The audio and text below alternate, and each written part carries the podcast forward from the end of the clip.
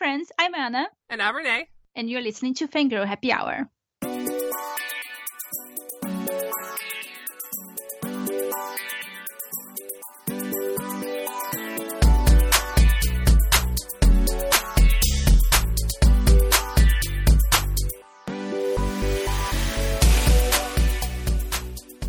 Today we have some feedbacks and updates for you, and then we're going to discuss Ever After, a Cinderella story. Yay! The greatest Cinderella movie of all time. And then we have some Cinderella themed recommendations for you. It's gonna be great. I can feel it in my nuggets.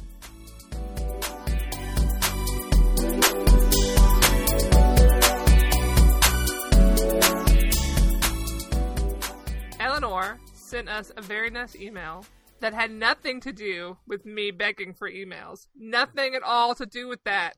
It was just a nice, friendly email. Part of it said, I really appreciated your discussion of reviewing in the latest ep. I'm not great at written reviews, so if I review on Goodreads, it tends to be quite short and only if I have something specific to say. I do better on my BookTube channel, but still rarely do individual book reviews. It's interesting to hear about the process from the more verbose people. Ana, I'm assuming that we're verbo- verbose people. I'm assuming that's us.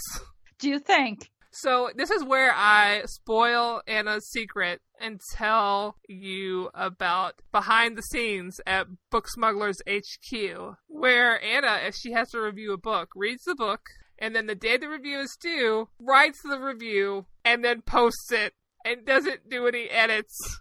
Am I supposed to be ashamed of it? No, you're supposed to be proud because that's an achievement. Me over here, the English as a first language person is like, I need to write, and then I need to edit it five times, and then I need to change the end, and then I need to panic quietly, and then I can post it. And then I can panic again in case I did something wrong we have two di- very different styles of reviewing. Thea does the same thing as I do too. It's not only me; it's the two book smugglers. How do you have the confidence to do that? Or is it confidence, or is it no fucks to give? Or is that the same thing as confidence? Yeah. Uh. yeah. Now that I think of it, I think it's fine to review things in a short way because that's the way that the community is moving. So, in fact, if you write short reviews, you're actually more likely to get read versus me, who's like, oh, 4,000 words, that's not much about this 50 page novella. My reviews are getting shorter and shorter for sure. It used to be around 1,000 words, my reviews, 900, 1,000 words. Now it's coming down to 700 words, which is still longer than most reviews out there. Do you know what happened this week? I wrote a review that had one over a thousand words and then i get i got 10 comments on it people actually having a conversation about a review that hadn't happened in years it was beautiful it's just everybody just talking about the book because everybody just either wants to read it or have read it and loved it too they just want to talk about it it's jane unlimited by the way which i've already praised but i would like to just praise again being punked this whole thing was so that I could just talk about Jane Unlimited again. I wonder if you'll find a way to slot it in anywhere else here. We'll see. Is Jane Unlimited a retelling of Cinderella? No. what did I just say? She'd find a way to slot it in another way, and she just did! I have unlimited ways of talking about this book. Well, Eleanor, let me put it this way. I think reviewing individual books is not as effective as it used to be. And in fact, shorter individual book reviews are better unless you're doing a critical essay, in which it could be longer. In fact, if you do reviews or videos about books in a list, I'm way more likely to watch it because everybody loves a list. True. I didn't even know you had a booktube channel, and now I'm going to have to go track it down. And then we got an email from Leanna who sent us a butt ton of webcomic recs. It was so nice of her because this list must have taken forever to compile. Part of the email said In episode 90, you briefly mentioned wanting to know more about webcomics. I'm a big fan of webcomics and a lifelong reader of manga and graphic novels, so I was really excited to make you a list of some sci fi, fantasy, queer, inclusive, and feminist comics. Some of these don't fall into every category, and plenty of them I'm not caught up on, but I guarantee that these are all excellent works, and I do not doubt that you will find something to love about all of them. First off, I'm a huge fan of Sparkler Monthly. They are an independent publisher of female gaze comics, fiction, podcasts, audio dramas, and a visual novel. Most of their content is available for free, but those with a monthly subscription receive updates a month in advance and contribute directly to the paychecks of creators. Here are some of their works that I think you two might love. And then she gives us a list. I will put links to all of these in our show notes so everybody can find them and benefit from this amazing list that Leanna sent us because we should not be the only ones benefiting from it. It's amazing. So, Leanna, thank you very much for your list. We really appreciate it. Anna, do you have any updates? On December 19th, the last novella for this year's novella initiative is coming out. It's Girl Reporter by Tansy Rayner Roberts, you know, a friend of this podcast and one of my authors at Books Publishing and the novella is just so much fun. It's in the same world as Cookie Cutter Superhero and Kid Dark Against the Machine, but a few years later. And it follows a millennial vlogger called Friday Valentina. And she is awesome. She's young, she's bisexual, out and proud. She has a super cool mom who is this amazing reporter who disappears one day and she needs to go and rescue her in another dimension. That sounds super cool. It is super cool. You all have to read it. I have no updates, although st- i still want some found family Rex, guys. The Rex form will be in the show notes. You can do it. Girl Reporter is totally a found family. But it's not out yet, so it can't be in the list. It can be on the list. It can totally be on the list. Not when it's not out. People can pre order it. Wink.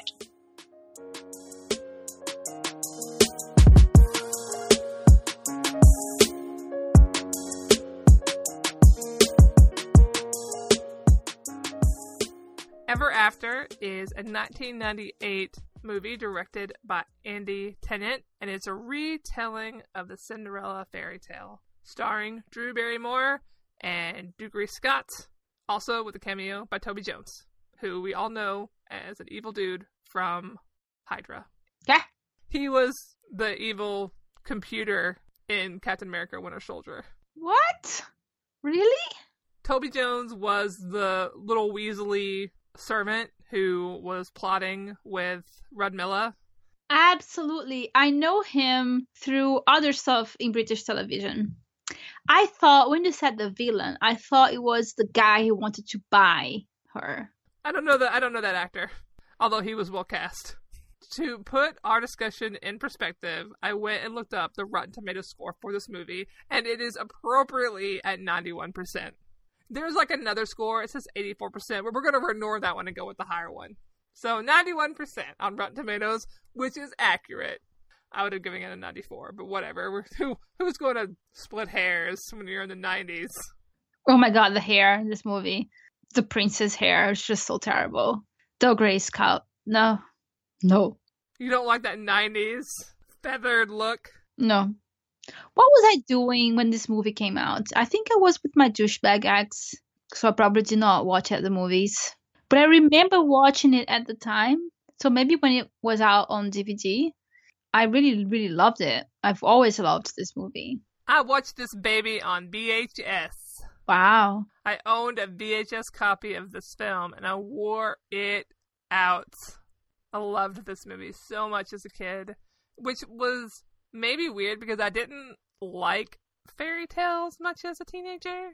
I was thinking about this if I can trace back my love for fairy tale retellings to this particular movie. And I think it's well possible that it was but it's interesting because I haven't I haven't rewatched it in many years, and this new rewatch really showed me certain sides that I had not clicked on before, certain parts of the story that just went completely over my head. So the film opens with the Brothers Grimm going to meet an old lady in a castle. Which I completely forgot that was the framing for the story. She was like, I really like your stories, but I was really concerned about your tale of the little cinder girl. And then she pulls out a slipper and she's like, Would you like to hear the real story? I'm going to tell you. And you're trapped here because I'm an old lady and you have to respect me. Listen, I love this old lady. She's in the movie for like two minutes total, but I'm like, What's her story? Can we have her movie? But it pisses me off then that after, even after hearing that, the Brothers Grimm go ahead and never write down Cinderella's true story. So that's bullshit. So that's another man li- not listening to a woman. Down with patriarchy. The end. Maybe she didn't want it to be corrected. She's like, let's just let them have their privacy. No, I disagree with that. I don't think that that's what happened at all. I think it was all the guys that were assholes. Brothers Grimm were assholes. I never read like the original tales, the ones that are super dark and grim. Haha, Brothers Grimm. the reason I think I like this movie so much when I was a teenager is because of how 90s feminist it was. What do you mean by that? There are so many parts of this that feel like my early understanding of feminism, like how Danielle and Gustave interact with each other, Danielle's manual labor, and Danielle's mouth, and the way that she interacts with Henry. It's hard to pinpoint it because there's no one line to point to to be like, this is what I mean. It's just a feeling that I get. Like a very basic feminism was inserted into the character of Danielle for this film to make her stand out from the other women who were trying to chase a throne or whatever else. I liked her character when I was a kid. Like that's what drew me back to the movie over and over and over again. Her mouth, especially when she tells Henry that he's an arrogant douchebag. Completely. She speaks truth to power without fear of consequences. It's naive feminism, I would call it. That lack of fear is naive. I think that's the best words that I have. I'm not saying it in a negative way, but it's perhaps a very rose colored lenses through which to look at the world. Like she can just change things because she wants it, even though she has hardships too. I did enjoy that this movie was like European fan fiction. Not sure what was going on with the setting. He's the king of France. Which king of France exactly? My my dudes, messieurs. Which Henri are we talking about? But they sound English. Oh yeah, of course. Are we in alternate reality France right now? And the beginning where Leonardo da Vinci enters the scene. Who was the historian who was consulted for the spell? No historians were harmed during this film, apart from all historians who were harmed by watching it. It's such an amalgamation of things. They're like, I'm just gonna pick the, from this over here and this over here, and we're gonna roll it into a ball and make a Cinderella retelling. And I'm not picking on it because I still really love this film. I think it's excellent, even though historically it's a mess. I like the framing as the old lady telling the story of her great great great great great grandmother to the brothers Grimm. Only two greats, Ana. I liked that the movie took time, even if it was just one, basically one extended scene, but it really developed the relationship between Danielle and her father to the point where it really felt when he died. Of course, Anjelica Huston is such an amazing actress that we actually could also see that she really did love the father, even though she was awful about it because she was so, I don't want to say ambitious because being ambitious is not a bad thing, but she was willing to do anything it took to get power. Or not even to get power, but to feel empowered. I would think there's a difference there because uh, I feel that when the father died, she was left alone again after having been alone with her two young daughters as a woman at that time. So I guess it's understandable. But she really mistreated Danielle. And I did like that they developed her and Danielle's relationship, except they did it in a way that didn't redeem her. Like there's a scene later in the movie where Danielle is brushing her hair and they have this very intimate conversation that's also very hurtful, but goes a long way to show that with very little effort, she and Danielle could have been a family. But she chose to be monstrous to her it was an active choice that she made because Danielle was always willing to love her. And I would even say that this is one of the strongest relationships in the movie for me. And the ending of their relationship, the last scene between them, has one of the, my favorite lines in the movie, which is when Danielle tells her that she will never think of her again after that moment. And that is so strong. Also, really cool when Danielle walks in the room and she's the queen. And like, yeah. Sorry, that's very petty. Well, whatever. Everybody likes to see a villain get their just desserts. I saw a comment recently. Why is Danielle hooking up with this prince when she should be hooking up with her like hot stepsister? And I was like, wait, did we watch the same film? Because Jacqueline, who is the mousy sister, I guess that's how she's characterized. Rodmilla and Marguerite are dead set on hooking Marguerite up with Henry and getting Marguerite on the throne, but Jacqueline is kind of like the cast off sister who spends all her time worrying that she's going to become Danielle and be treated like they treat Danielle. But don't you think she redeems herself in the end? She does, but she also victim blames Danielle. I never felt them to be a couple at all. Well, Ana, you're not in fandom, so you wouldn't. But I also don't don't really ship Danielle and Henry because he was such a douchebag. She was so much better than him. She should have just I don't know. She improved him a little bit. A little bit. She got him out of his head, where he was spending entirely too much time. Yeah, she did. By questioning him and by talking about socioeconomic and political situation of his kingdom. Social justice 101. Looking back from like what I know now based on what I knew then, like some of the things that Danielle said in this film back when I watched it the first time, I'm like, that's amazing. Teenage me was so. Those are the things that I never looked at. At that point in time, yes, I loved it for Danielle, but I loved it for the romance. And I shipped them. And now I've seen it with a completely different outlook. The romance isn't even the point of the film for me anymore. Like, I go to the film to watch Danielle stand up for her family. Like, that scene at the very beginning where she goes and she brings back Maurice. Maurice and Danielle and the rest of the servants like run into each other's arms in the field, and oh, it's so sweet. It was so nice. Yeah, it was super sweet. And the scene with Da Vinci and Danielle in the house at the end of the film, where he was like, "I'm gonna make you wings," and Danielle threatening that creep with a sword. She saves herself in the end. Like there is no waiting for the prince to come and rescue her. I really liked that he showed up as she walked out, and she's like, "What are you doing here?" And she's like, "He's like, well, I was coming to save you," and it was awkward. I already did that. totally, totally amazing. And then she rescues him at that point in the forest where she carries him over her shoulders. I wonder how they filmed that scene. Like, I wonder if Drew Barrymore really did pick that guy up and just like carry him down on set. I'm curious if they actually, if she actually did it, because that would be really funny. And it has such funny scenes, like where Da Vinci is trying to walk on water with shoe boats and scares the shit out of Danielle. Oh, she's so great. I love Drew Barrymore. I've always loved her. I think she's great at comedy. She's great actress. Like that quote where with the, with the social justice 101 where she teaches Henry to look at other people. You make thieves out of them and then you punish them.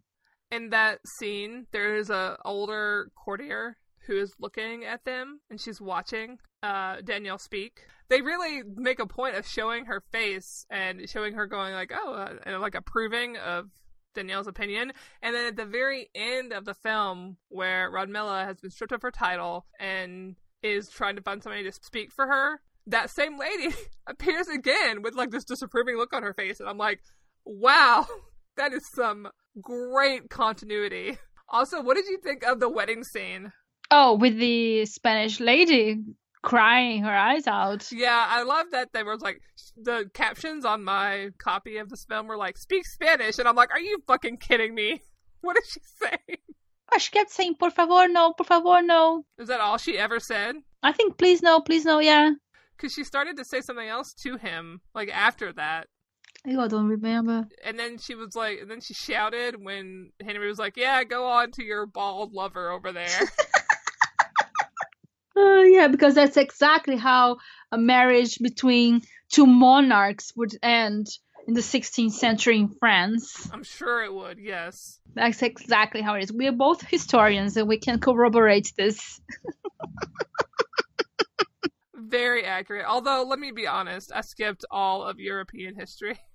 There was a secondary romance in this film between Jacqueline and Laurent, who uh, was one of Henry's aides. That's cool. We're going to pair the fat people together. I was not excited about the commentary about fat people in this film or how the insinuation that fat people can only be attracted to other fat people, or I was not pleased. Well, she was fat shamed quite a lot throughout, wasn't she? By her mom, too. On the plus side, the film did finally come down on the side of her at the very end, where she was like, I'm just here for the food. And Laurent over in the corner is like, oh yeah, that's my girl. Like they set it up and then they subverted it, but still, still. Strangely enough, I don't really like the very last scene where Da Vinci, where he displays the picture that he drew. I don't understand why. I don't really like that scene anymore. I loved it as a kid, but as an adult, I'm just like, eh. Why? I don't know. It just feels like it falls flat a little bit. I think it's because that is a very famous Da Vinci painting, right? Or drawing. So they just want to make a point that that's actually based on Danielle. That's one of his most famous um, drafts. Oh, really? I know nothing about Da Vinci, so. They wanted to be clever and historical. This was a history grab bag. It was like, we're just going to go to the history store and just start throwing stuff into the cart. And then when we get to the end, we're going to go home and we're going to put all the ingredients into a bowl and mix it up and bake it. And this is movie came out of the oven. Ever after. So great. I know, I love it. Did you ever watch the Disney movie, the cartoon? Yeah. And did you ever watch? Did you watch the, re- the remake that was made two years ago, three years ago? I did not. Was exactly like the movie, the like the cartoon, and it was terrible, especially comparison to Ever After. Like she has no agency whatsoever, and it's just it's awful. I hated it. So Ever After is the superior Cinderella. The other Cinderella that's great is the one from 1997, I think, with Whitney Houston and Brandy. If you haven't seen that one, I highly recommend it. What? Yes, you should go watch it. What's the name? I think it's just called Cinderella. Um, but yeah, it stars Brandy, who is the R&B singer, and Whitney Houston as a fairy godmother. It's great, and it has like an Asian prince, charming. What? Yes, go look this movie up, Ana, and watch it. Like if I think about my other favorite straight Cinderella remake, that would be the one I would choose. So, what is your favorite part of Ever After? I think it would be the moment where she saves herself from the guy and then walks out of the castle, and also the ending with her stepmother. Vindication. What about you? If you'd asked me, you know, back when I was a teenager, I'd probably been like the fireside scene where they play rock paper scissors and then make out a lot. But I think my favorite scene this time was is when she and Henry go to the library because I just think they have this really great conversation, and Danielle shows how smart she is, and that's when she really makes Henry start reevaluating himself. I love this movie. It's so charming. Also, one extra space bee for Leonardo da Vinci as fairy godfather. That is true. You're right. I didn't even think of it, and you're correct. Oh my god. How wonderful.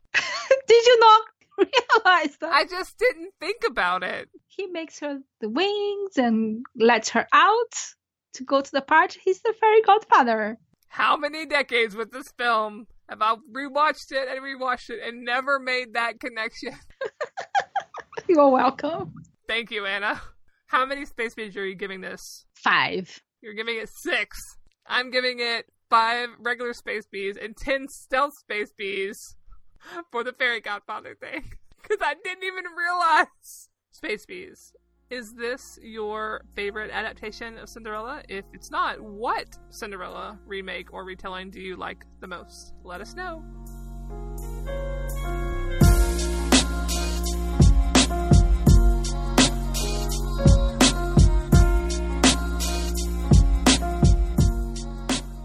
Okay, Ana, it's time for recommendations. What do you got for us? I was going to say something else. Then I changed my mind because my favorite Cinderella retelling, I have published it. I have been lucky enough to find it, to edit it, and to publish it. It's The Case of the Little Bloody Sleeper by Carrie St. George.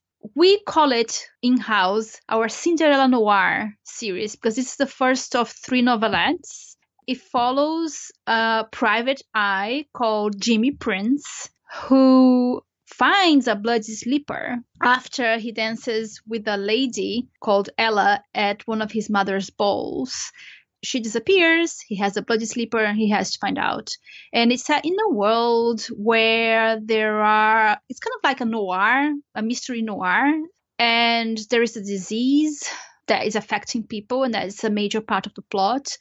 But Ella in this story is a queer Indian assassin for hire. And Jimmy Prince is a bisexual main character who narrates the story. He needs to find out what happened to her. And she becomes a major character in the other um, novellas too. I love it so much. And I highly recommend it, obviously. Because you published it. It's online. You can read it for free. So you're welcome. What about you? What's your favorite Cinderella? Even though you don't like retellings that much? I don't like retellings that much, which means my rec is not a straight retelling. My rec is more like fanfic. Of course it is. Because I like remixes and reimaginings better than I like straight retellings. My rec is a miniseries called The Tenth Kingdom. Have you watched The Tenth Kingdom? I have no idea what that is. Tenth Kingdom came out in 2000, the year 2000, on TV. It was a TV miniseries back when they did those kind of things. It's about a father and a daughter who live in New York and they're poor and they're struggling, and they get sucked into a parallel universe where the three great queens, Snow White, Cinderella, and Little Red Riding Hood, have all had their kingdoms and they have had kids and their kids have had kids and now the kingdoms are having a lot of infighting and it, this is all happening on the eve of Snow White's grandson's ascension to the throne. I love this miniseries so much. It is so over the top, and I need you to watch it with me so we can talk about it. Oh my god. You just did that on purpose, didn't you? I did. I think you would love this if you like campy stuff. The main character, Virginia, is played by Kimberly Williams, and she has a, has like a romance with one of the villains turned good guys. Ooh, now, now you have my attention. And he is a wolf. And in the beginning of the miniseries, he tries to cook her grandmother. So if you've ever wanted to see an old lady tied up in a cooking pan, feel free to watch this miniseries because that happens. All right, tell everybody what we're going to talk about next time. Ooh, next time we're going to be talking about the book The Prey of Gods by Nicky Drayden. Then we will resume our Young Avengers adventures with style over substance. Then we will have a very special interview. Another one. Surprise guest. Everybody's gonna like it. It's gonna be great. I think so too.